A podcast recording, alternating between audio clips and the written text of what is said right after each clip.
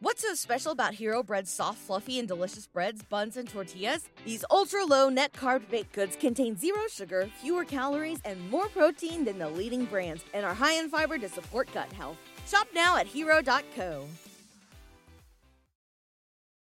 Hi, this is Steve. We spend a lot of time on the Cinephiles talking about the big important movies, Oscar winners and fan favorites, blockbusters and directorial masterpieces. But we love smaller films too, and sometimes the joy of an unexpected discovery can be even better than revisiting a well loved classic. I bought the Black Stallion Criterion Collection because it was on sale, and I remembered liking it as a kid.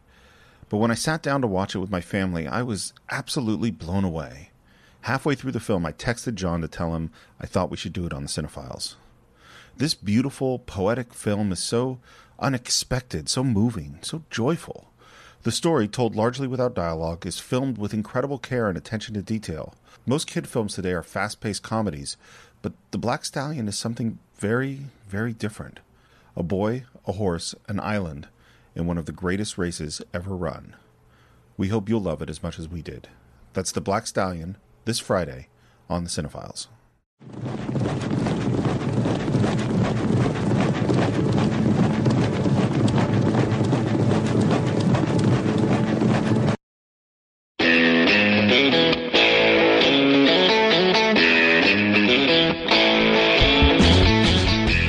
Hello and welcome once again to the Cinephiles, where each week we enter the world of a great film. We explore its themes, the history, the filmmaking, and the influence it has on us today.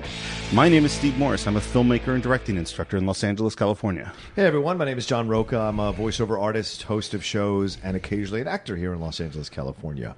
And today uh, we're looking at a film that I, I never had thought about doing for the Cinephiles. Yeah. And the only reason that we're doing it, I think, is that, you know, Criterion Collection what has their, is it annual sale? Yeah, every every six months. Every they six do months, they have a great 50% sale, off sale, yeah. fifty percent off. And I was scrolling through it the last time it came up, Mm-hmm. and I see this film, and I went, "Oh, that'll be a nice." I remember liking that as a kid. Right. That'll be a nice movie to show and watch with the family. Yeah. And so I bought Black Stallion on their Yeah. Mm-hmm. Criterion Blu-ray, and about three weeks ago, I sat down to watch it with my family, remembering that I liked it as a kid. I had very little memory other than that, and a few minutes in, I went, "Oh wow."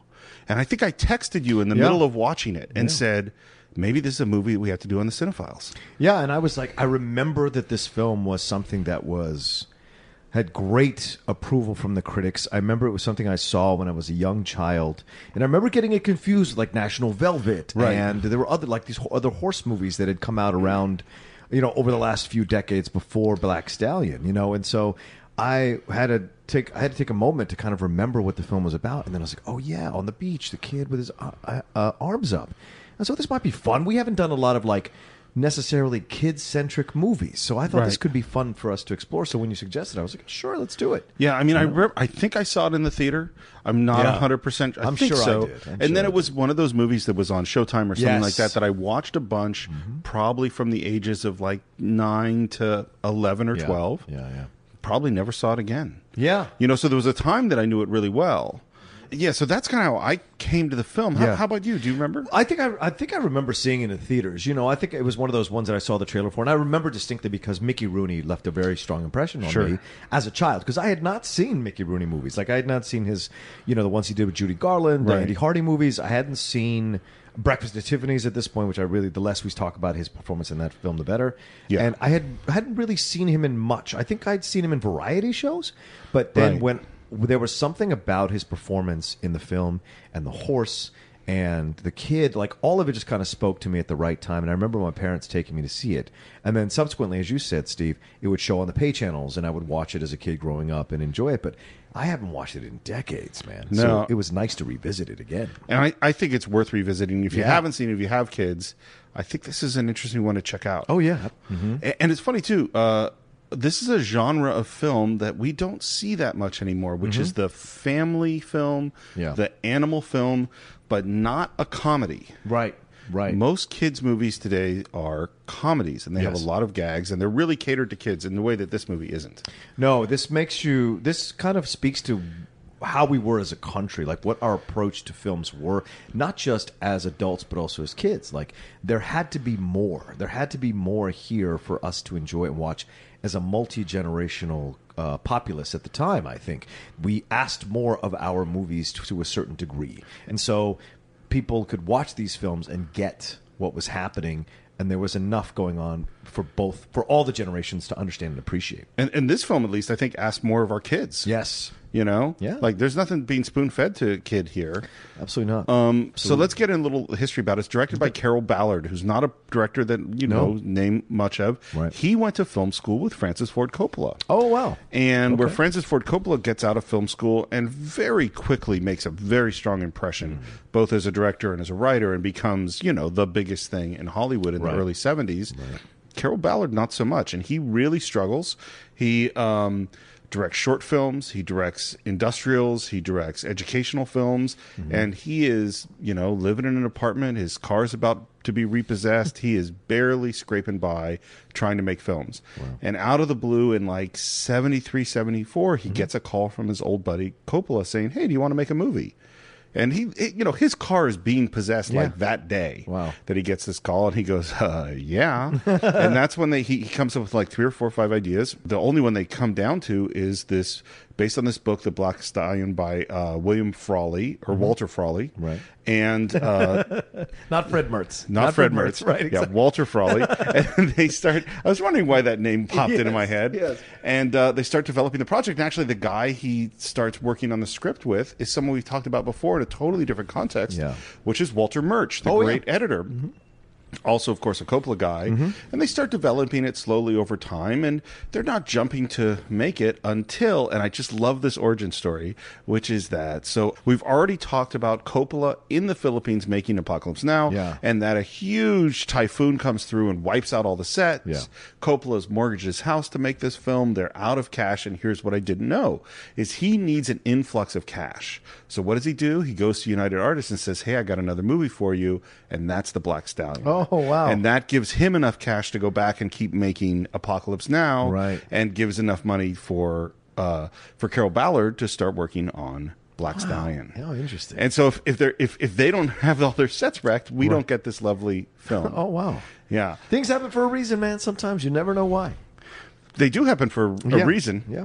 Well, what the, whether that reason is mystical is probably a conversation for you and I to have another day. Um, sure, sure, sure. no, I don't know if I 100% agree that they always happen for a reason, but sometimes happy accidents bring about amazing uh, pieces Absolutely. of art. Yeah. No question about it. So this is really Carol Ballard's first feature. Yeah. You know, and he had never he had worked with crews of 4 or 5 people. Yeah. And now suddenly he's got 40, 50, 60, 70 people. What he had done, a lot of his shorts were animal shorts. He did a short with pigs and with ducks. So the one thing he did have was real experience with animals. Right. What he didn't have was real experience making a big film. And this film has, I don't know what he was like on the set, but has feels like it has such a sure hand. Do you know what I mean? Like that, like this director knows what he's doing. Yeah. And it's a challenging film. And it's what's, what's amazing about the film, too, and I know we'll get into it even more as we go chronologically through it, but the thing that's amazing about this film is it, it's a long film. It's almost two hours. Yeah. For a first film, that's pretty amazing that you're allowed that level of a cut, that length of a cut. And also, there's incredible amounts of time with no dialogue. It's almost a silent film. Almost, yes. I mean, because even when you have dialogue, a lot of times it's incidental. Yeah. It's not like the dialogue is crucially important to understand the story. It's like, Right. oh, they're chatting about something. Exactly, and I think that's what struck me watching it now. Is like if this is his first film to take the the balls or the strength to create a film that Yeah. you're that's not going to have a lot of um, dialogue in it, and you're still able to create these incredibly majestical scenes between the animal and the kid. I mean, it's just I mean they don't get to they don't get till they don't get saved till 50 minutes into the movie. Yeah. that tells you like the, the shipwrecks within five minutes of the movie, and then the rest of the time they're on this island almost like a castaway, like a mini castaway Yeah. type of situation, and then they're brought back to uh, their city uh, and- or to their town. And but even then, there's a lot of periods of not talking and Yep. weird kind of Terrence Malick kind of communication, you know, where it's like almost stream of consciousness in and out, like weird type of stuff, like almost el- almost dreamlike. Yeah. Well, and this is something interesting for those of aspiring filmmakers Yeah. listening to think about Mm-hmm. is in a lot of film schools, in both where I went to film school and also where I teach, the the first several films you're always required to do silent films. Yeah. Now, part of that is for the technical reason of you haven't u- learned to use sound recording equipment or doing audio mixing and things like that that are more technical. But the more important reason is there's so much of filmmaking that is silent visual storytelling. And this is like a master class Mm-hmm. Yeah. from a first time filmmaker. Yeah. Is every shot is compelling and engaging and beautiful and advancing the story without falling on dialogue to explain what's going on. Well, and it's interesting also too because I don't know the level to which Carol Ballard, Ballard's uh, confidence in himself was. Right, I don't know the man personally. I didn't read too much about him, but it shows a deft hand, a confident I- hand, absolutely. right. And so it's a he. Even though his car is being possessed, even though he's at these financial straits, there's still the artist within him that wants to create the movie as he sees it. Yeah. you know, and I'm sure Coppola had a say in it too. It's very much Coppola's film. His name is the first thing that appears Right. appears, Zoetrope, appe- American Zoetrope appears. So it's very clear that this is a Coppola film that has been that this guy has been hired to direct. Well, and it Right. seems as if hearing Carol Ballard talk about the Yeah. Oh, film, he f- comes out of Coppola's school. Right. Like a lot of the we're going to figure out the movie as we go along. a lot of the kind of the poetic nature, the personal nature, Yeah. nature the artsy fartsiness Right. of Coppola uh, definitely is something that now I don't know if that's some teacher that they had because Right, they went right. to film school together Right. or if it's the era they came out of. Uh, but this is a very personal and, as you say, kind of poetic film. Yeah, absolutely. And it's not a Coppola stand because Coppola's films are very busy. Even in Yeah. the silences, they're very busy. This film, not so much. No, it's this very film patient. takes its time to get to where it's going, which I enjoy because it's very hard to keep your attention. You know, all of us have sat through films where they don't have a do- lot of dialogue and you're bored out of your mind. But some films, like this film, really keep your attention because you are caught up with these characters. You're immediately connected to these characters, and you want to follow their story. And I mean the kid and the horse. You know? Absolutely. So, yeah. Well, let's get into it. Yes. So, uh, so we start off on this boat, and Yes. Hmm. and and like I think when we were talking about French Connection, also a film of the seventies, this doesn't spoon feed you anything. Right. You don't know where we are. We don't know what this boat is. We Right. Mm-hmm. meet this kid who is a great kid, like in terms of a child actor to Yes. see the world through his eyes. His name is uh, Kelly Kelly Reno. Yeah. Um, and he is kind of observing things on the boat, Mm-hmm. and he hears these sounds, and comes to see the first thing he sees is this beautiful black horse Yeah. being manhandled by these guys with ropes Mm-hmm. in a what seems like a fairly brutal and I think genuinely scary scene. Absolutely. And the power of the horse Mm-hmm. comes across in this really big way. Yeah, the You know? sounds, the sounds of the horse, right? Of, of ripping against the rope, like pushing against the ropes, uh, and everything about it. What what I also want to add in, Steve, here is also at the beginning of the movie. What I think was amazing, what struck me, is that you can hear under the score the sound of the of a galloping horse. And I don't know if you caught it, but like if anybody would go, I listened to it on headphones. I watched the movie on my computer on headphones, and I could hear it through my Bose headphones. Like you can hear as the as the film begins, and you hear the sh- sound of the waves against the ship, and it's in black first, and then you see the ship. You can hear this. "Doo-doo, doo-doo, doo-doo," And it is the horse galloping. So it's already putting you in the mind, like subconsciously, this idea that this majestic creature is going to be the number one thing in this movie, you know. And so when we see him with such power and such, for- and it's shot from below, so you see that the horse is even more powerful than than it would if you were shooting it straight on or above, you know. And I thought it was brilliant by Carol and the cinematographer to shoot from that angle. Well, and throughout the film, um, w- exactly what you're saying is totally right because the horse is treated mystically. Yes. Is that the power of it? It's connected to the music, it's connected Yeah. to weather, it's connected Yeah. to sound design. Is like this is not just an ordinary story and not just an ordinary horse. Yep. So the boy leaves the horse behind and he goes and he walks in on this really cool poker game. Yes. Uh, and what, again, you're trying to figure out, and it is just classic, iconic. This is the Frenchman character, and this is the Arab character, and this is, and they're put out jewels and Yeah. gold coins and things, and The American guy with a straw hat, the American guy with the straw hat, who we seem to have a connection with. Yes. Um, and then out comes this little tiny horse statue Yeah. and is put, and again, it's that mystical, mythic s- kind of feeling to the story. Yeah. And we realize, I think, that this the American guy is his dad. Yes. And at this moment, I don't think we know how to feel about him. No, right, Mm-hmm. exactly. Well, A, because he seems to be way too old to have a son that young, but also he seems like he's left his son kind of alone while he plays poker. Yeah. There's no mom on the boat. Well, and yeah, and our feelings about the gambler, Yes. is like maybe this is not maybe this is not such a great guy, Right. You know, or maybe he's not responsible, or maybe he's and then and, and then later on, first of all, we we go back to their cabin on the boat and we see that he's won. Yes. so he has all the jewels, and it ends up he's a really great guy. Yeah. Uh, the actor is Hoyt Axton, who is a folk singer. I love Hoyt Exton. Yeah, I used to love. I used to love. He was one of my favorite guys. Really? seventies and eighties because of his barrel chest and his voice. Same thing with Joe Don Baker. Those two Right. guys really left impressions with me. And whenever they'd show up in things, I always enjoyed watching them because they had kind of a folksy, down home, grounded thing. And having grown up in Southern Virginia or Northern Vir- Virginia, kind of Southern Virginia, uh, those I knew those guys. Like I Right. grew up around guys like that. So to me, it was kind of like harkening back to that. And I think what's what, what's great too is before they have that scene in the cabin where you really establish their relationship as father and son. We see the kid come up with the sugar cubes and leave those on the window Oh, for that's the right. horse, right? And that's always that's such that's his way of first time connecting with the horse because I think he sees like he feels something. Yeah, he There's feels this something there. understa- this feeling of being tied, this feeling of being stuck in this situation. Do you know what I'm saying? And he's in this place, and he sees the pain of the horse. Like he wants to, he wants to free the horse, right? He wants the horse to, to be happy, to not be in a. So he feels this connection with the horse in a strange way, and then that. The I don't know if he's uh, Middle Eastern, Arab, Yeah, Arab, or Turkish, Arab, or whatever. yeah. He grabs the kid and he twists his ear.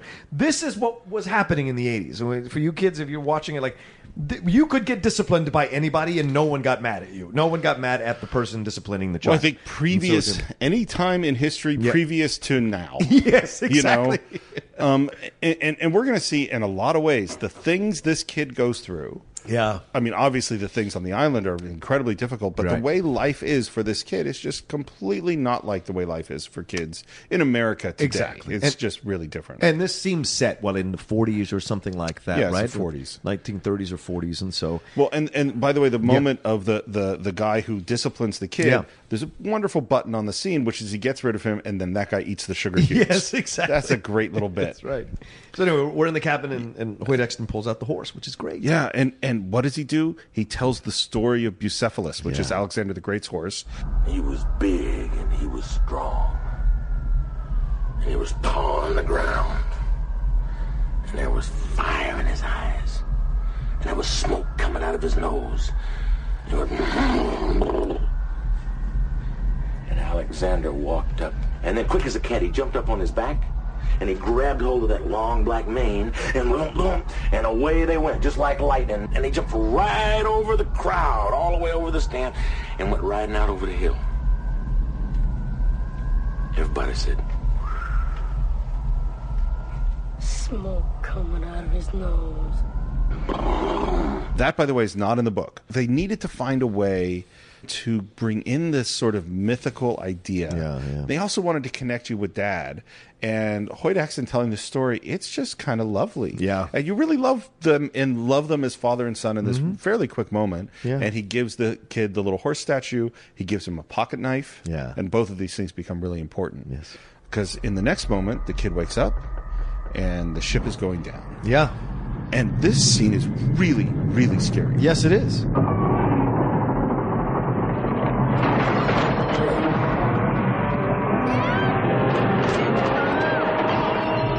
It is so overwhelming and so real. I would say that this scene, just this small microcosm of a scene of a ship sinking, is scarier than anything you see in the three-hour film of Titanic.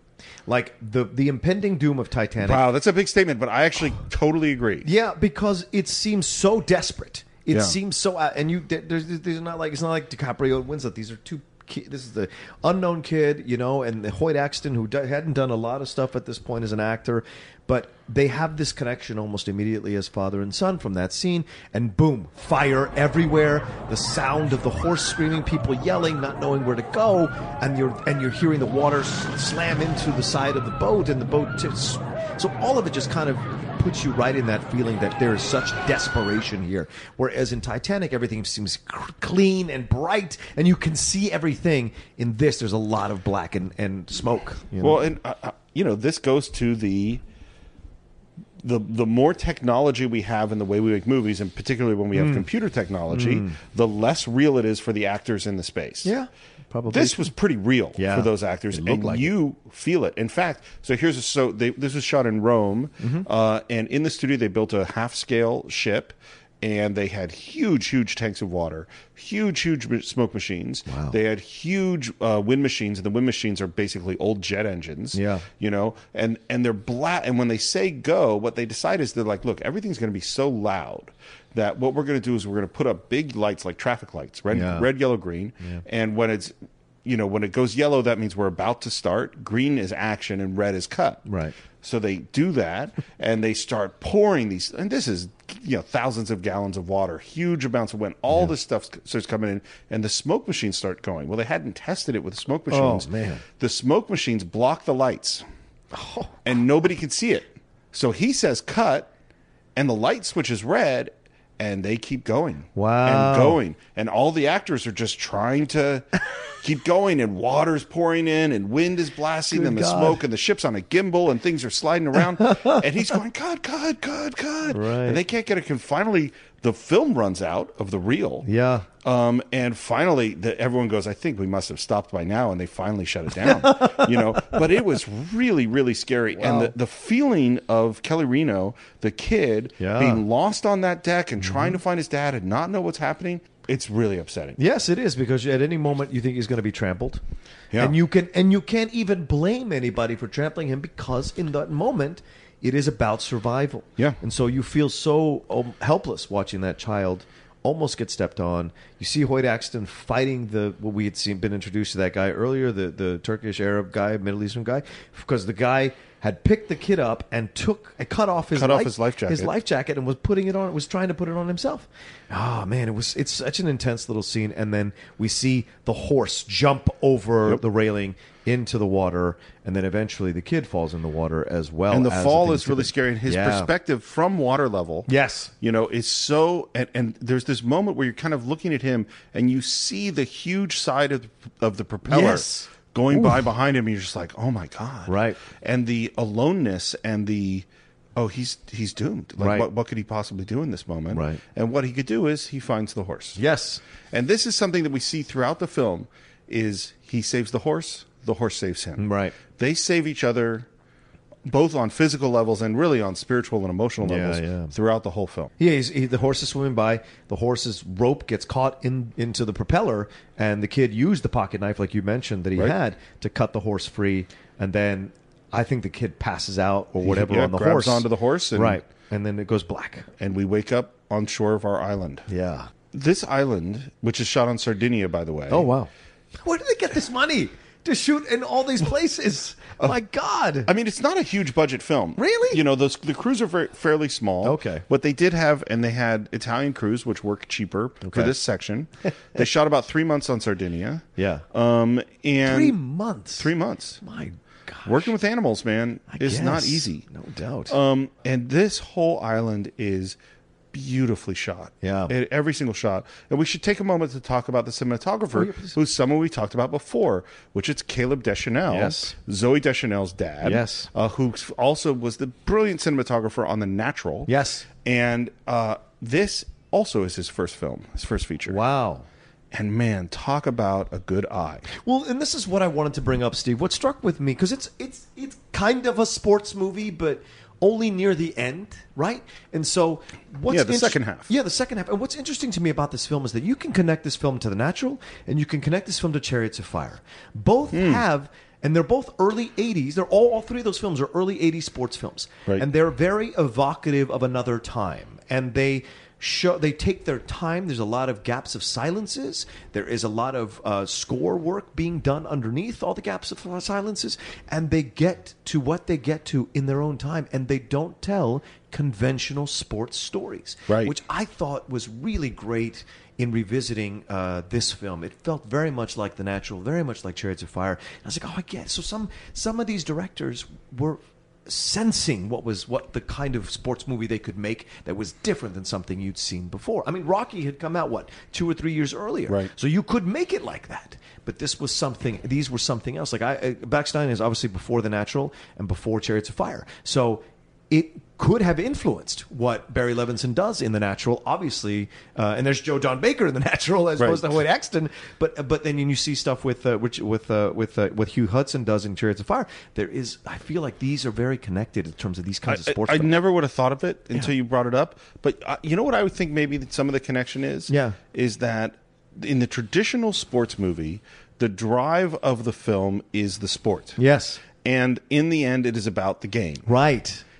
In none of the movies, and Rocky, I'll include in this as well. Yeah. It's not that Rocky and Chariots of Fire and The Natural and this don't have great sports climaxes. Yes. They do, but the journey is the journey of the character. Yeah. you know what I mean. You're Yeah. with Rocky Balboa. Yeah. you're with these interesting English people who with their their philosophies It's and religion, who they the are, reli- and yeah, yeah, religion yeah, yeah. and all these things. Yeah.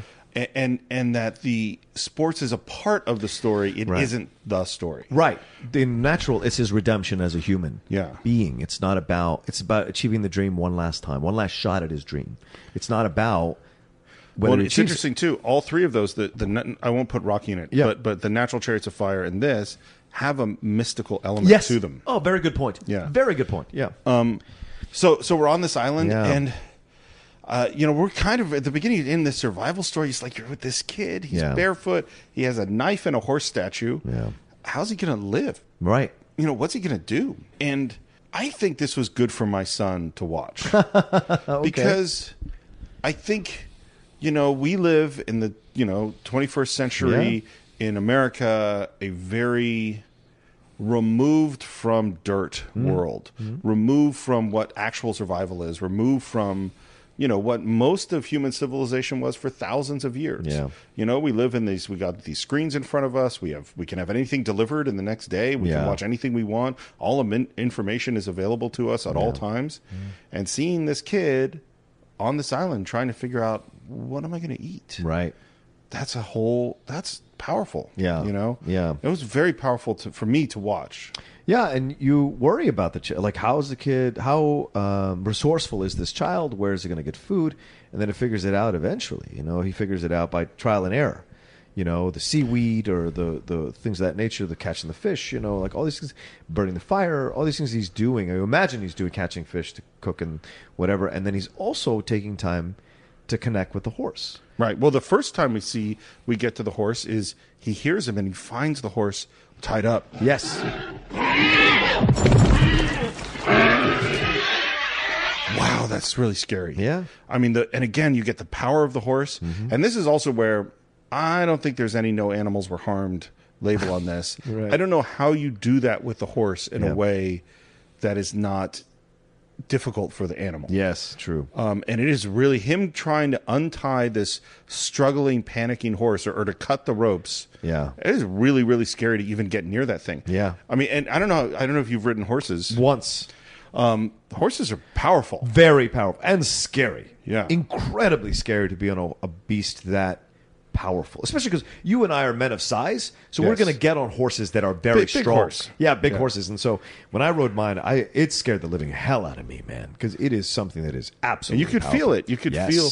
Um, and The did muscles. you did you gallop? Did you? did- Yeah, we galloped a little bit, it, but we galloped, and then and then it would, and then I would be like, okay, okay, we can slow, we can slow down because Did you, and do you know if it was an actual gallop or a trot or a canter or? I think it was a trot. oh, you just trotted. Yes, okay. just trotted. Okay, so uh, yeah, it's when you feel the full power. I mean, when I was a kid, and I went to camps. I rode horses a fair amount. Mm-hmm. Oh, wow.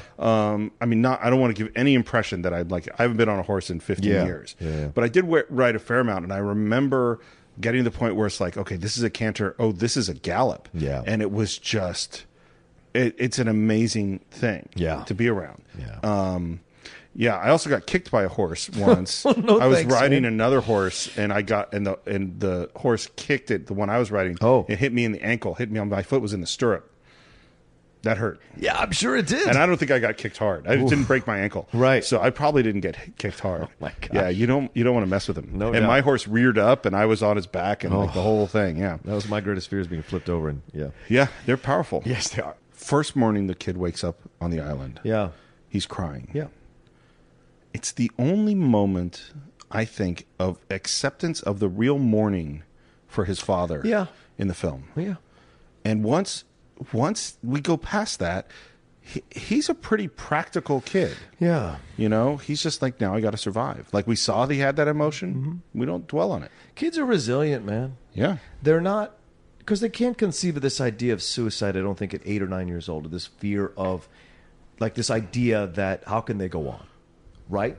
They deal with what's happened and then they move forward, right? And then sometimes you hear these stories of kids who are told that their parents are not like the pa- dad's not coming home or mom's not coming home. It's like oh, they have a sadness but then they're back in school like two or three days later and playing with their friends and doing whatever and then have their moments but it's not like they just bounce back and because they haven't fully developed i think the emotional range to really conceive of the loss to that level that we do as we get older you know as, as adults the the multiple memories that we have to draw on you know and so Well, and they- they I- so- it's, it's yeah i'm sorry it's acceptable yeah Well, and they still live, they live in the present. yes They don't live as much in the past and they don't live as much in the future. Right. So when you say, okay, this person's not coming back, they're not anticipating. They can't think through the years and years of life Right. and emptiness without that. Right. You know what I mean? Because they're just like, okay, can I have some candy? Yeah, You know, like exactly. let's, let's watch TV. Yeah. Mm-hmm. You know, that because they're just right here. Um, uh, not to in any way say the loss of a parent isn't a huge thing for a child. well of course But the way that they deal with it is often sort of different from maybe how we would. yeah as adults yeah absolutely So now, now there's this moment, and it's almost like a, a, a I don't want to, not a romance exactly, Hmm. of him watching the horse, and you could see his just this is his, the only companionship for him on the island. Yeah. and wanting to get closer and observing, and slowly coming up with this plan, this sort of dance of Yeah. how am I going to get close to this hugely powerful and dangerous animal. Yeah. boy goes to sleep on the beach. yes and he wakes up, and in front of him is a cobra. cobra Again, so scary. scary. Scary as hell. Um, Yeah. um, and when they did it, the guy came out with the cobra, and they start to put it out. And Carol says, "Oh, it's a good thing. It's cobra. It's really scary. How- It's a good thing that it's all defanged. It doesn't have any venom." And the guy says, "Oh no, he's got fangs and venom." And, what? And Carol said, "I have this 11 year old kid or whatever. What, what are we going to do?" He said, "Oh well, here's what you do. Here's a little vial of anti venom, and if he happens to get bit, you just shoot him with this. He'll be fine. Just four or five days in the hospital. Oh, big- my big deal." gosh. And they go, no. I mean, they put this kid through a lot, but this they're not. So what they did, they did the same thing they did we talked about in Raiders of the Lost Ark. There's a sheet of glass Ah, smart. between them. Um, uh, so Cobra rises up, the Right. kid's staring at it. And again, it's that kind of poetic, we're going to take time with it. It's really a long time back and forth. Out of nowhere, the horse comes, tramples the cobra.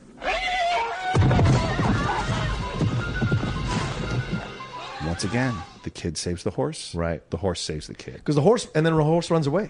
and runs away. The horse does not stay waiting for the kid to stroke it and get some kind of like, you know, thank you from the kid. The horse does what it does and runs away. Well, I wouldn't stay around that cobra either. Well, he stopped the cobra to death. I know, but I'd still get the fuck away from that I guess cobra. you're right. Maybe you're right. I, I, I I- mean, whenever I, stomp a cobra, I, I, just still run. get some space.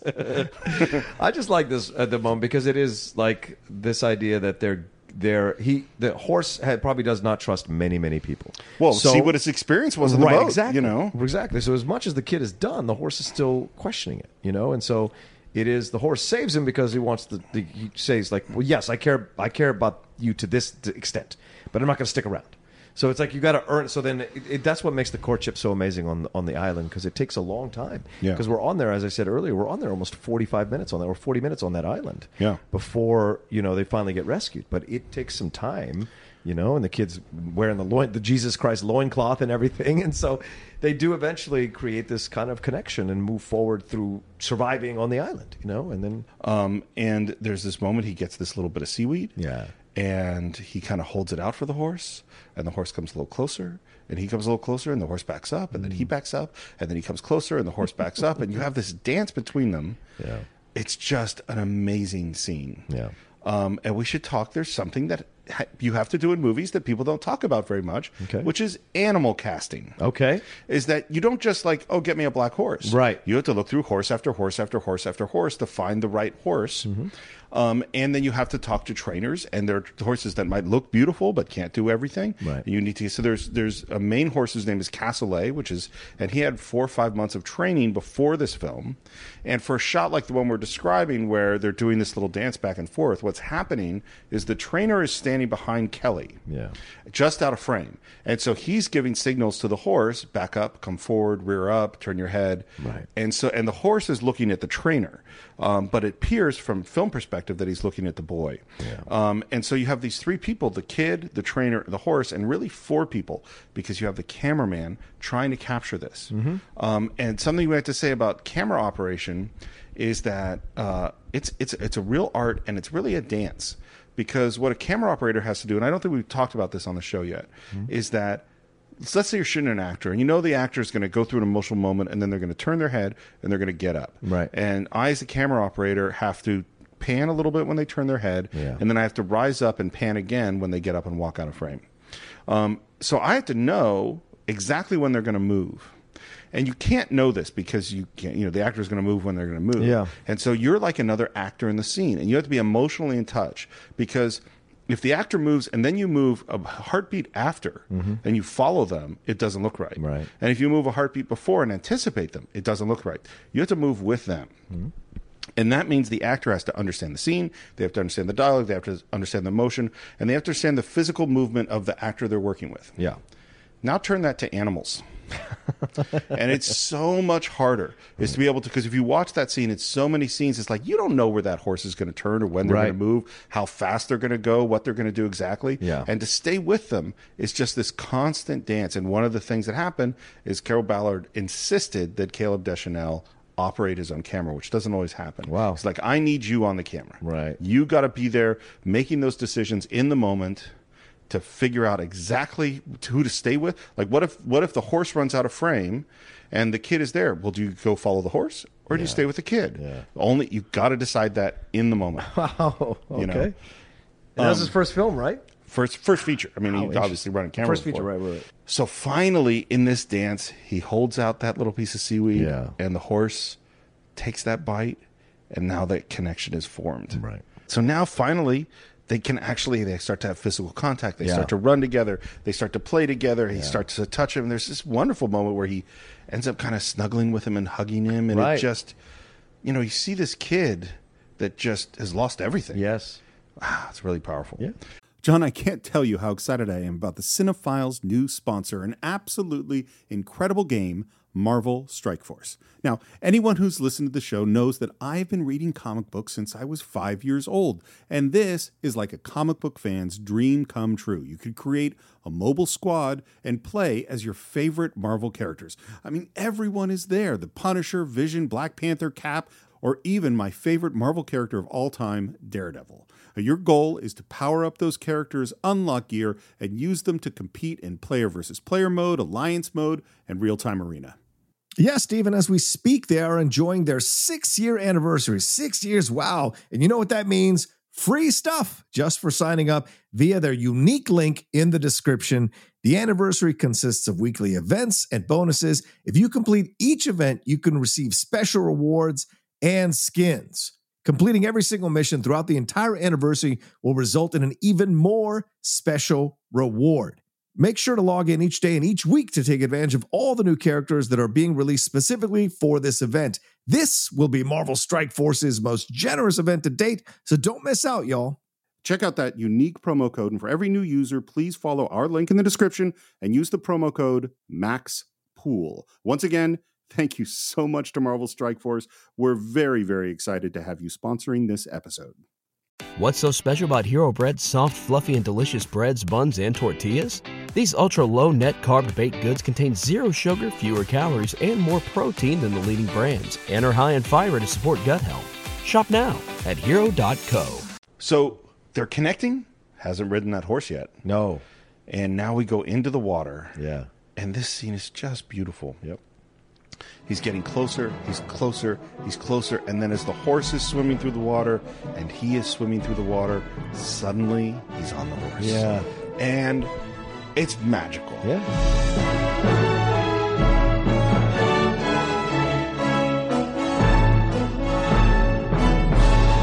It is so magical. The music is so powerful. It's just absolutely beautiful. Mm-hmm. And I think too, this is something you can't. This is what I will say. Yeah. I don't think you can get the power of this moment in a faster paced film because you got to earn it. Of course. The You know? courtship is important. The courtship is Yep. what matters, you know, because that's both of them learning how to trust the other. You know, and although the kid is driving is the driving force Sure. of the courtship, the horse is making himself available for this courtship, right? And so when it happens, and this is honestly, you could connect this to dating, you could connect this Absolutely. to friendship, actual human friendship. You can connect to anything. It is this whole idea of I want to connect with this person. I'm going to create the space to connect with this person. I don't know if I'm ready to connect with this person, but there's something here. I know there's something here, and I'm going to make myself available to the extent that I feel comfortable. And then when that moment hits, if everything hits at the right time, you have that moment like you see in the water where they organically come together. He organically rides the horse, and it becomes accepted by both sides that it's the right time. you know? Absolutely. Yeah. And you've earned it. Yes, and you've earned it. Exactly. If if Harry and Sally kissed at the beginning of the Yeah. movie, Oh my gosh, no. you wouldn't you wouldn't cry. Right. Even if the scene was exactly the same. Yeah, it doesn't It's work. like is that what happened is you had to go through a whole journey with them to get to this point. And now he's on the back of that horse and he's riding and it is just glorious childlike uh, it's a, it's an amazing sequence. Yeah, agreed. And, and and it's interesting too because again I look at it and like would anyone let you film this now? Yeah. You know, now Kelly Reno, part of why they cast him, he's a great writer. He Yeah. grew up, his dad was a literal cowboy, grew up in Colorado, Right. knew how to ride a horse, did not know how to swim, by the way. Oh, He had to interesting. learn how to swim for this film. And- but because riding bareback on a galloping stallion without hands in the water, Yeah. that is hard. Yes. Um, and there's even a moment where he fall, a couple moments where he falls off the horse. Yeah. And I'm like, man, I think that's him. I don't think it's a stunt kid, you know? And, and I just go, and I love it. Yeah. And I wonder if you can make that film today. Probably not. Probably not. Um, and now that we've gotten to that point, it's time to get rescued. Time to yeah. get off the island. Out of nowhere. yeah, some some Italian fishermen show up. Yeah. fairly shocked to find this kid. Yeah. more shocked to find this horse. Right. want to just get the kid away from the horse. And what does the horse do? Jumps in the water. Exactly, because the kid's screaming for the horse. Yeah. So there's the bond. The bond has been established. Yeah, Right. And, so- finally, the fishermen have to go like, okay, I guess Yeah, so. I guess and I so. love the last shot is that we're under the water looking up, and we see the strap come down, and the kid ties it on under the Yeah. horse, and the horse rises up through the air from just from seeing it from below. Yeah. and that's our last moment on the island. Yeah. it's really really beautiful. agreed. Yeah, and now let's go back home. Yeah. Home is weird. very strange. And I don't know if maybe this is what they did back then, right? This whole idea of like writing sonnets to the kid who's come home and doing the elementary school like school assembly thing where you sing to the kid and he's there. It's it's all feels very uncomfortable and weird. Yeah, which that was intentional. I mean, that's Yeah, that's I'm sure. definitely what they were going for. They Yeah. wanted it to feel weird. In a weird way, it's like when you come back at the end of Castaway and you've lived so Yeah. much time on the island and this Yeah. beautiful. I mean, this island is S- Sardinia and the Black Stallion Island is a lot prettier than the Castaway Island. Yes, it is. But but but still, like you come back to the the quote unquote real world, and it's like, what's up with this place? Mm-hmm. Right. It's very strange. Yeah. I mean, I don't know what you do to a kid who's the only survivor of a boat who was lost on an island for months and comes back with a horse. Mm-hmm. I mean, everyone's going to act weird around that person. Yeah, and I think t- t- Terry Garr, to her credit as an actress and to the story in the script, like that's the best mom you could have in the situation. Patient, understanding, le- like uh, creating space for the kid to be independent and do kind of assimilate back into it at his pace. You know that kind of thing. She's very Right. understanding of the situations because that kid takes off for days at a time in certain, at certain situations. Which you think would be the opposite. Yeah, if of you course. if you lose your husband and your kid, Yeah. think he's dead, and now he comes back miraculously, Yeah. that you'd never let him leave the house. and she doesn't do that. And and by the way, um, I you know we talked about Terry Garr and Young Frankenstein. I really like Terry Garr. This is such a un Terry Garr performance. It's restrained. yes. it's calm it's it's uh observational Yes. yeah It's very vulnerable. And the thing is, people forget, like, and you can, I can understand it, but Terry Garr had this incredible run in the 80s, like late 70s, early 80s, Well, I guess 70s, 80s, right? Where 70 she- Mm-hmm. yeah, yeah, yeah. 72 to like 85, 86, whatever Right. you want to say, like where she was the go to for a lot of this, right? She's in a, she's always beautiful, very vulnerable, attractive, in Quirky. terms- quirky, right? And fun, had an interesting voice. Yeah. And always seemed to, there's not an inauthentic moment in any film I've ever seen her in. Uh, and she had a great run for like a, almost a decade. And it, and this is another example where she could be put into the same thing. Hoyt Exton is in and out of this movie, right? Right. And Terry Garr really isn't in the movie a lot. Not much. But when she is, she is very interesting to watch and her. You know her mannerisms, even when she's not speaking, there's stuff to it that Well, because has you see those weight. wheels turning in her Yes. head. Yes. And there's like this lovely, natural. lovely moment where she's, because she keeps observing. She knows that her kid is going Yeah. through these things. She knows there's this connection to the horse. Right. He goes and sleeps outside. She lets him. Yeah. And she comes out and she talks to the horse and thanks the horse. Yeah. For bringing back her son. Yeah. I'm very happy to have my son back. Thank you. I wish you could have saved his father, too. Well, think of three different actresses, right? You could look at Mary Steenburgen, you could look at Terry Garr, and you could look at Shelley Duvall. Imagine how all three of those would handle the situation completely differently. That's why Terry Garr is the right choice because Terry Garr is sweet uh, Mm-hmm. and still firm, but also very. In very much like creating space for it, whereas Shelley Duvall would be more like, "I don't know, is it right? Is it right?" And Mary Steenburgen would be like, "Ah, "I think that maybe you should do that." Like, there's just their natural essence, and Terry Right. has an incredible essence and and perfect for this movie. So the horse and the boy sleep out in the yard. Next morning, garbage man comes, sho- which by the way seems like a stupid plan. you have this huge black stallion, although he wasn't actually a terribly big horse. He's a fairly small horse, by the Okay, way. right. You- But sitting in your backyard, like Yeah. not, you know, what do you think is going to happen? Well. Garbage man shows up. Horse panics, charges through the streets. Yeah. Kid chases after him. Is gone apparently like a day. at least a day. Trying to find his horse. Right. Wakes up and you know goes through the docks and the street and the fields and everything. Wakes up in some strange alley and out of the fog comes this white horse and carriage and uh, Clarence Muse, the old African American actor, and who's actually been in a ton of films. Mm-hmm. Really? Oh, Yeah. and he comes and uh, I have to give you this is my this might be among my favorite bits of trivia I found Oh, out great. in in the history of the cinephiles. Okay. The white horse is Niedermeyer's horse that Flounder, Bluto, and D Day bring to Dean Wormer's office where it has a heart attack. Yes. Isn't that awesome? "Er?" Yeah, yeah. Isn't that awesome? That's It's amazing. the same horse from Animal House. Um, what I like about the sequence too, with the black horse running through, with a stallion, black stallion running through the town, it's a great exposition of the town. You're getting all these Yeah, incredible. You understand the scope of the town, the factory shots, the s- downtown, like little small downtown area. You know, you get this whole taste of what this town looks Of like. small town Yeah, America. small town Americana. Yeah, absolutely. And then to top it all off, which is the cherry on top of the cake, is this mystical uh, African American guy with his white horse coming through the fog, And his white hair, And and his white outfit, hair, and right. rides this carriage and with like the pipe and Yeah. everything, calling the, the horse Napoleon, which Yeah. is brilliant. Yeah. And uh, he knows where the horse is. He sends Yeah. him off on this journey. And at this point, you're like, what is this? Yeah. You know, because I think, I'm not saying that the movie has kind of lost its momentum, but w- it's so compelling on Yeah. Mm-hmm. the island that now you're trying to switch gears and we're trying to figure out well, what is this movie now? Yeah. And so the kid goes off following this guy's directions. He goes through this field. He finds this barn. Yeah. He hears the sound of this horse, falls through the barn floor, and finds his horse. Yeah. And his horse is tied up. And as he's trying to get the horse out, here comes this old man. Mickey Rooney's great. I love him to pieces. He's so and he's great in this movie. I Yes, think this he is. movie is really important. And for I understand, really important for his career. Oh, I'm sure. because he, you know, who, who- he's a child actor Yeah. and has gone through a lot of stuff and now he's coming in and, and you know, he did all these horse movies. Mm-hmm. So like he's very experienced with horses and he's really good in this film. Yeah, he's so fantastic. And people need to understand about Mickey Rooney. And this is kind of a side piece.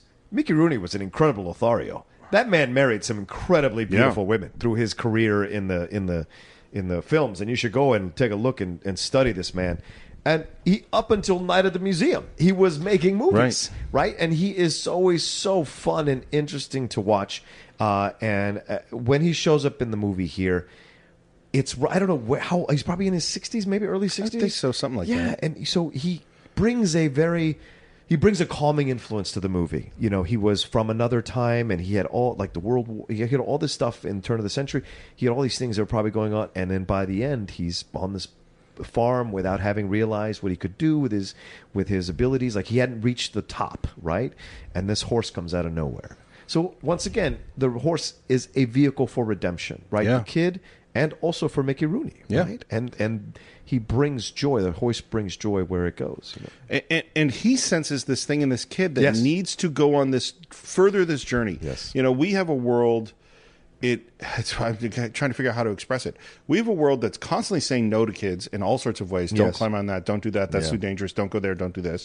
they have much more restricted lives. Yeah. And in another sense, we're constantly saying yes to them. In this other sense, yes, have this, have this, Yeah, have this. spoiled way, yeah. We spoil them and protect them. Yeah. And this movie is the opposite. Absolutely. They say uh, yes to the kid when he wants to do these dangerous things. Yeah. Like, oh, you do have to. You you probably don't have to go to school. You have to spend time with this horse. Right. That's what you have to do. They say Right. yes to him.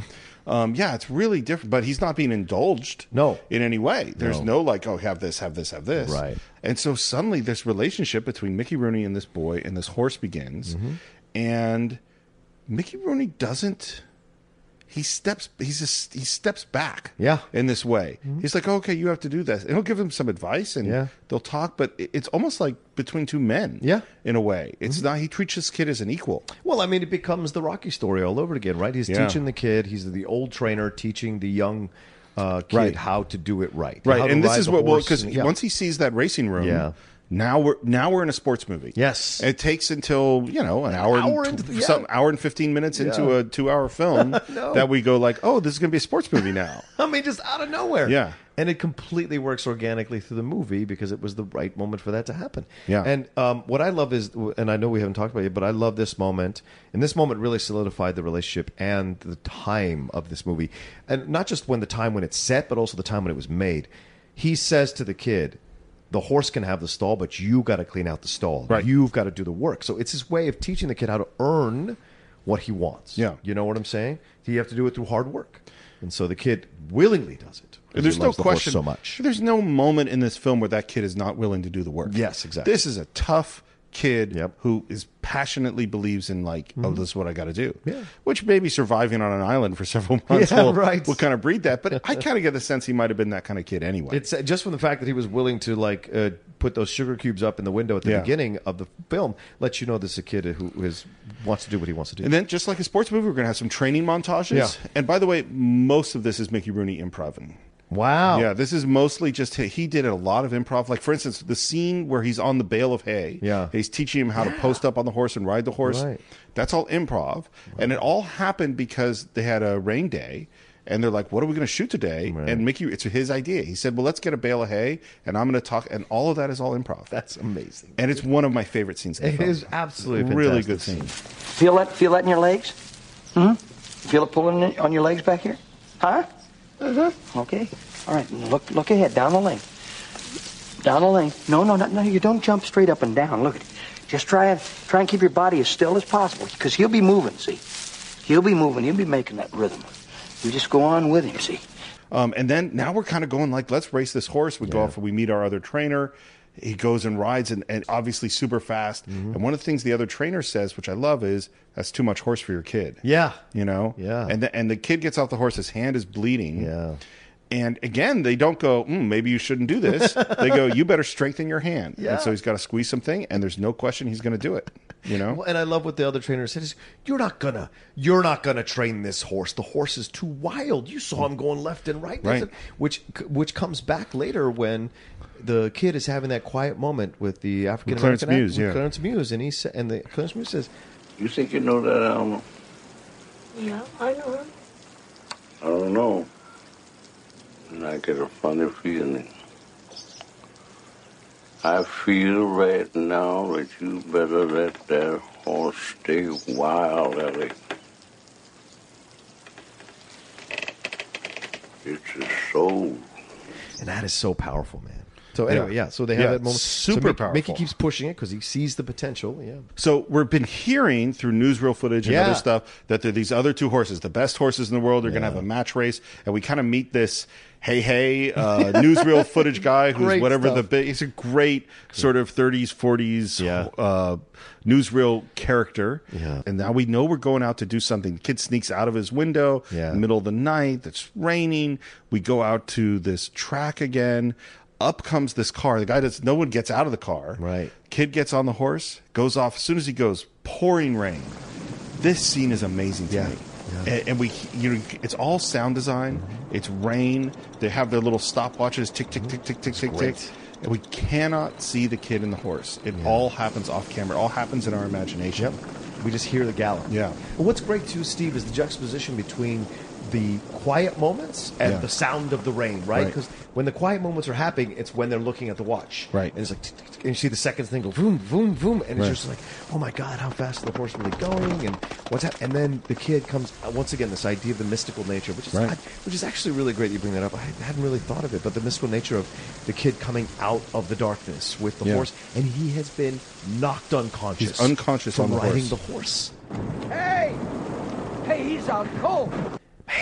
Yeah, and we don't ever get to know what happened. No. we don't know what happened. They carry him off the thing, and and Mickey Rooney now ignores the moment that he was waiting for, which is what's this guy who's in the car going to think, Right. And he sits with the kid, and the, and again the way he treats him, he doesn't coddle him, he doesn't hug him. Oh, I'm so sorry. You okay? Are you okay? What happened? Did I fall off?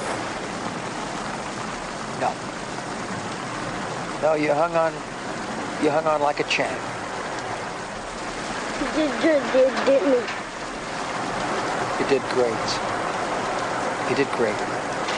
I cried in that moment, man. Cause, Is- yeah. because I sensed that kid's overwhelming desire to to have this horse succeed, Yeah. but also the kid is like he's so tender in that moment. He's so vulnerable in that moment that you Yeah. connect to him. Like you almost want to hold him and coddle him. Yeah. And you're right. The fact that Mickey Rooney doesn't gives the scene even more power. you Mm-hmm. Well, know? and Mickey Rooney understands him Yeah. on some fundamental Yes. level. Yes. And he's not understanding him as, look at this cute kid, this vulnerable. He's understanding it's like, this is a human. Yeah.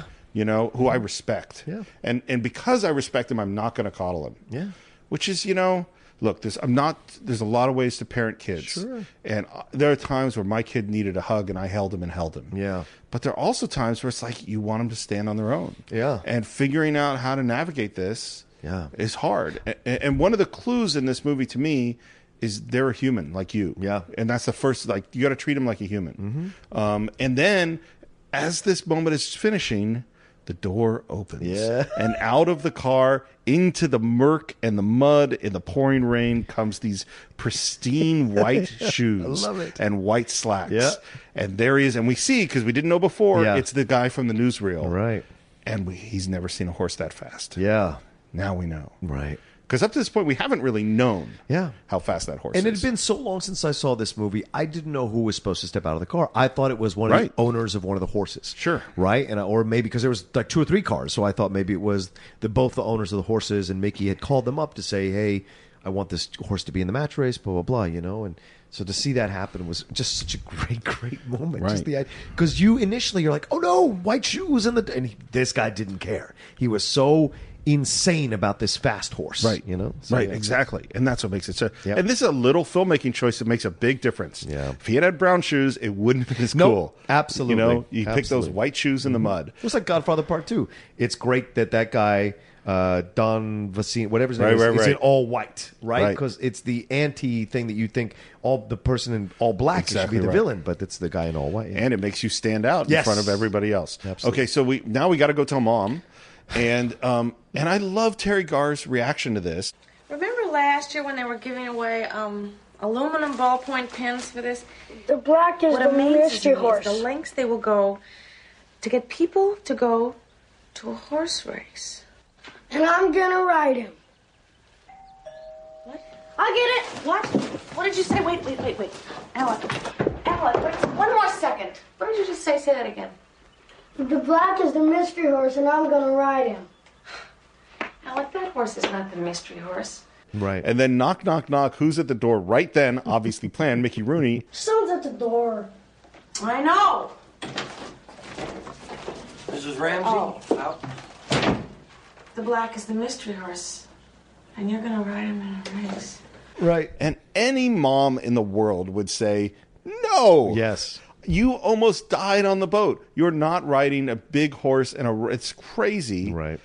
And yet, in the end, she doesn't. She does, and even but she has her moment. Like she shuts the door, and Mickey. Oh, Rooney, yeah. right. And the kid is great. I think his moment is great. Is great, Steve too, because we know kids who can trick to situations, right? He, tr- he I'm familiar with one. Yeah, right. He does, but he does the kid thing because you've done it. I'm sure I and I, mean, I remember me doing it, where you think I'll do all the chores, Right, right, and then right. I can ask for what I want because they Right. you're buttering them up a little bit, you know. And it's such a great little moment. And then she, when she finally conceives of what he's actually saying, she opens the door, sees Mickey Rooney, slams the door, in Mickey Rooney's face, and turns to the kid. He's like, "What? No, you're not doing this. You're not." And then eventually she opens the door, and like, yeah, she just say yes, and that's.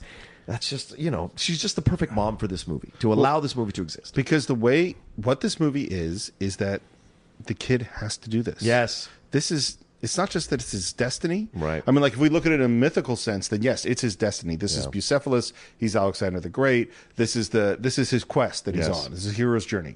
True. But also, if you look at it internally, he and his relationship with this horse and his grief over his father and everything that he's been through, this is what he as a human has to do. And she sees that, and Mickey Rooney sees that, and they know that the damage that they might do to him by saying no to him at this moment would be worse than what could happen to in, in the race. Yeah. And that is a that's a big choice to make. Absolutely. Um, because that race is dangerous. Yes, it is. And we're getting to it now. So we go to there's like a we go we get to the the racetrack. There's Mm-hmm. some pre-race stuff. We get suited up. We see these you know other jockeys who I love. They're kind of older. Yeah. They get weighed in. You know they're balancing out the weight, and then out comes the kid, looking really small. Yeah, but smartly they put the helmet on him, so Yeah. you can't really tell. Which is, of course, a, a leap in logic. I'm sure, Sure. any of us could tell what a child looks like. That's in a helmet like child. that. Yeah, exactly. Um, but it still works for what they're Yep. doing. We go out and we're getting ready, and it's and again it takes its time. It's not Yeah. spoon feeding you anything. There's not a lot of dialogue, and you see the black is tense and Mm-hmm. scared. And just before they start, they go into the gate. There's an altercation. Yeah, Uh, that's really scary. Yeah. Mm-hmm. the horse gets kicked. Uh, go into the gate, and we look down, and there's blood. Yeah. on the ho- on the black's yeah, leg, trickling down the horse. Yeah. trickling down the horse's leg. Uh, the race starts. We don't have a good start for the black. Not at all. The kid is struggling. He's almost falls off the horse. Yeah. The horse is kind of wild and limping, and it's like, oh, we're going to lose. Right. And this race is great. Yeah. It is a really, really. And we talked about sports movies. Yeah. Mm-hmm. This one, you are in it. And it's something we haven't talked. We talked. We've talked about. But we haven't talked about it uh, quite enough. Is the sound design in this movie is amazing. Yeah. And the choice to not have music at the beginning, and to one one of the things they did was they mic'd the horse so they get the mic is on a horse Mm-hmm. running. That's how they get that sound, and they even have sort of the heartbeat of the horse and the hooves of the Yeah. horse. It sounds like nothing else.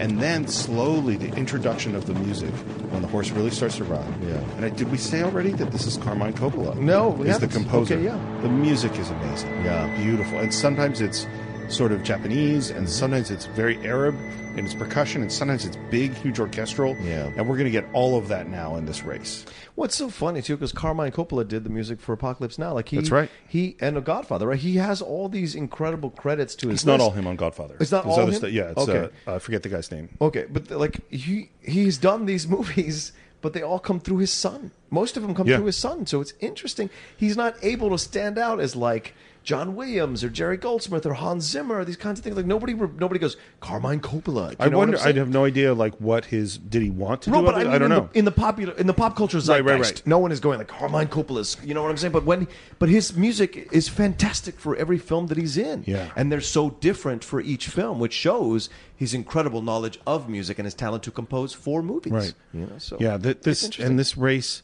the build of it is so great, Mm-hmm. and you even have sort of the the mystical. In the end, it's mystical how he wins. Yeah. because in the moment of triumph, we go back to the island. Yeah. you know, and we Yes. see him Right. Yeah. on the beach. We see where their relationship begins. We see the arms fly up just as he wins, and in a way, he almost wins with ease. Yes. And by the way, so I'm sitting there, I'm watching this with my kid and my wife. My kid has stood up, which is always a good sign in a movie. He stood up. And then as we get right towards the end, my wife got really scared because she, I mean, she, she might have said to me, like, whispers, like, they're not going to kill him, are they? because there's almost that sense, you know what I mean? Like that, Right. because it's so beautiful and so uh, almost religious in this Yeah. moment that you're like, and they have the blood, and they, she's like, "Oh my God, has something terrible happened?" Fortunately, spoiler alert, it does not. yeah, yeah. He wins the race. we wins kind the of have race. one last moment of saying, "Don't worry, that horse has legs of iron, so he's Yeah. going to be fine." And uh, Which they probably added in because they of did. your wife, because of people like your Yeah. wife who would watch it and be like, "Wait, isn't they going to kill him?"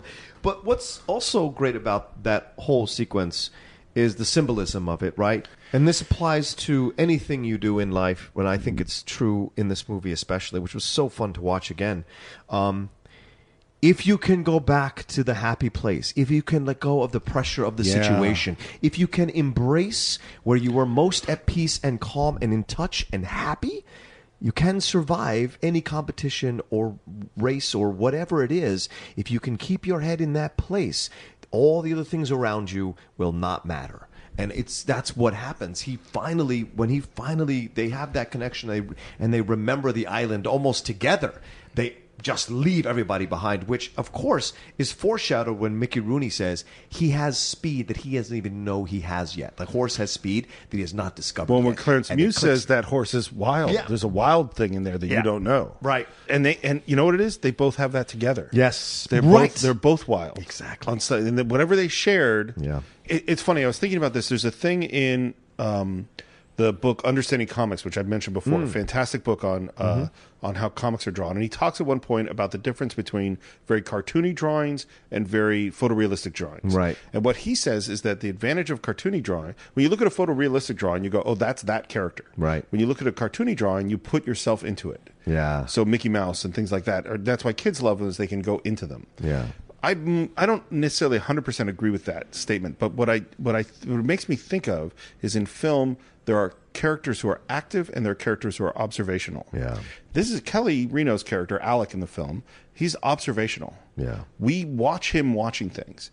And because of that, we become him in a way. Yeah. We're seeing the world through him. Yeah. And so the experience that we're having is that we're we're becoming our connection to the Yeah. horse. It's not watching his connection to the horse. Right. It's our connection to the horse.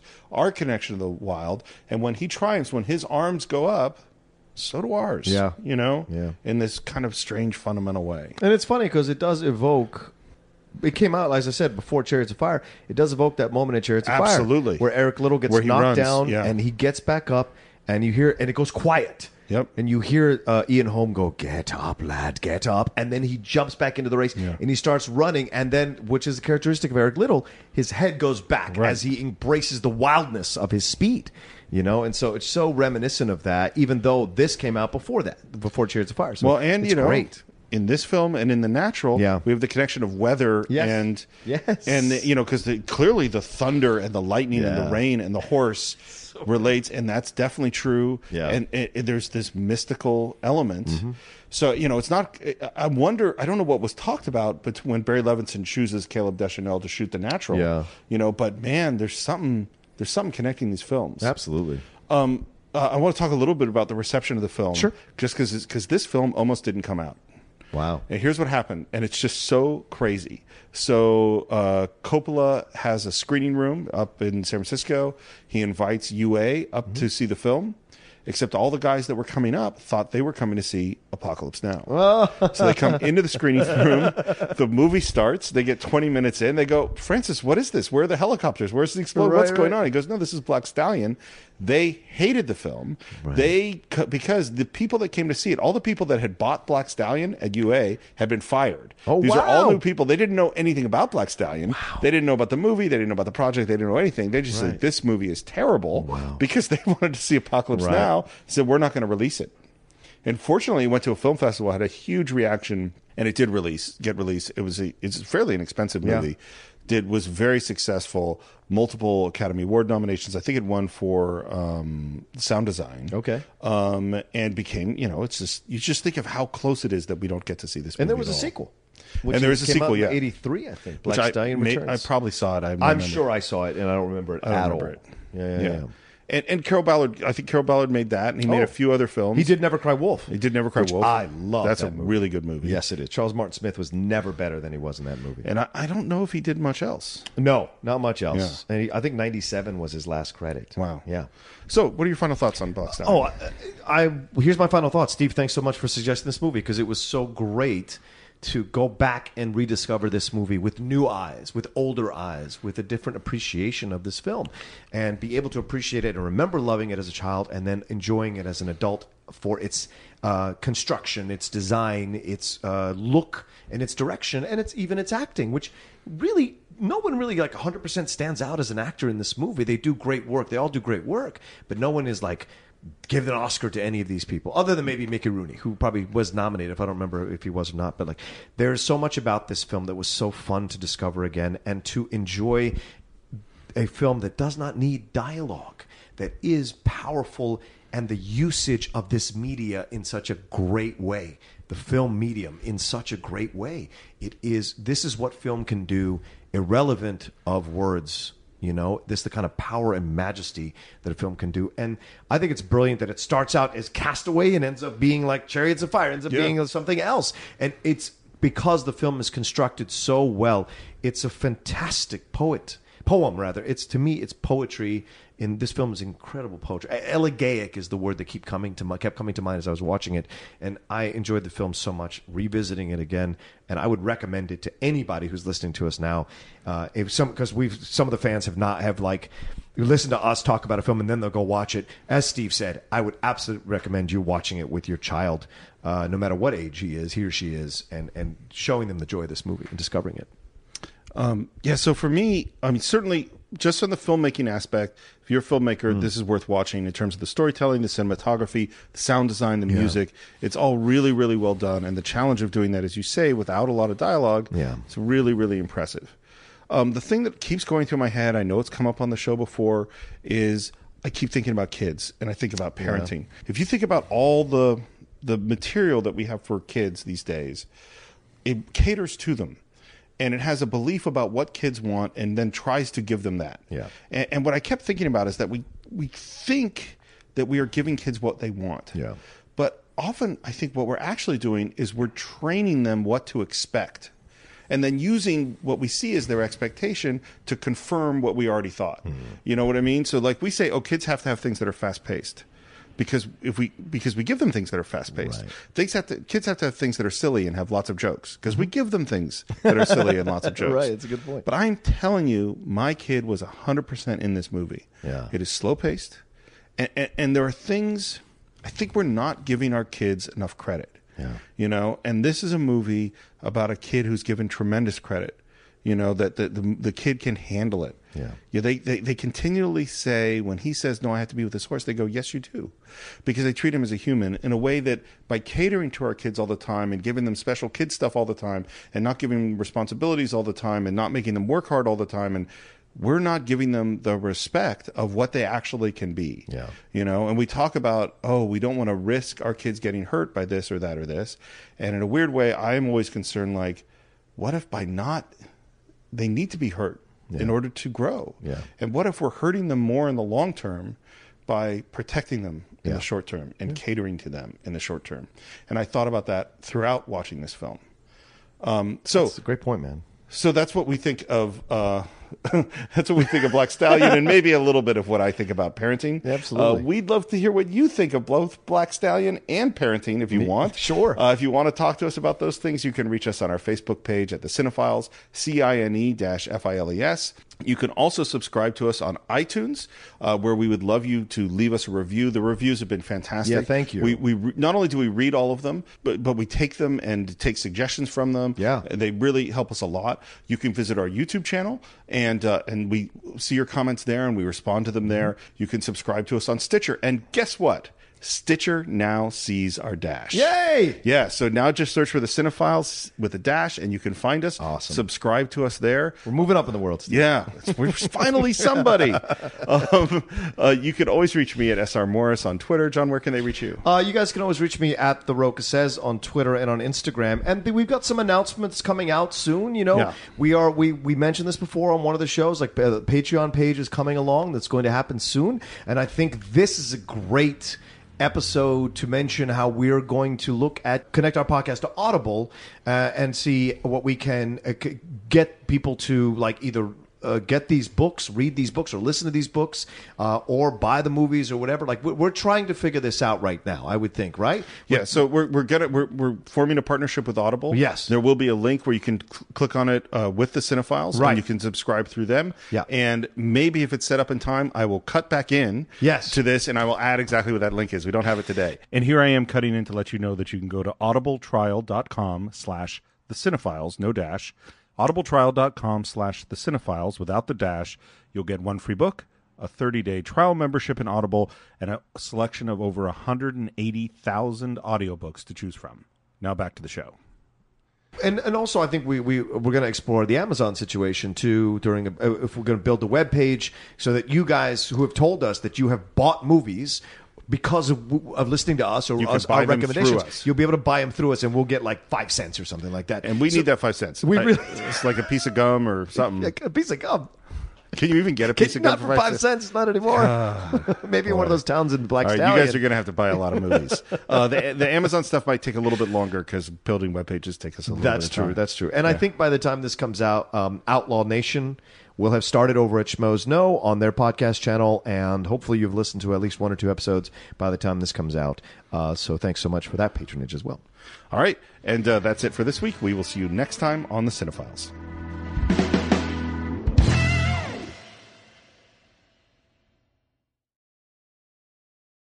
What's so special about Hero Bread's soft, fluffy, and delicious breads, buns, and tortillas? These ultra low net carb baked goods contain zero sugar, fewer calories, and more protein than the leading brands, and are high in fiber to support gut health. Shop now at hero.co.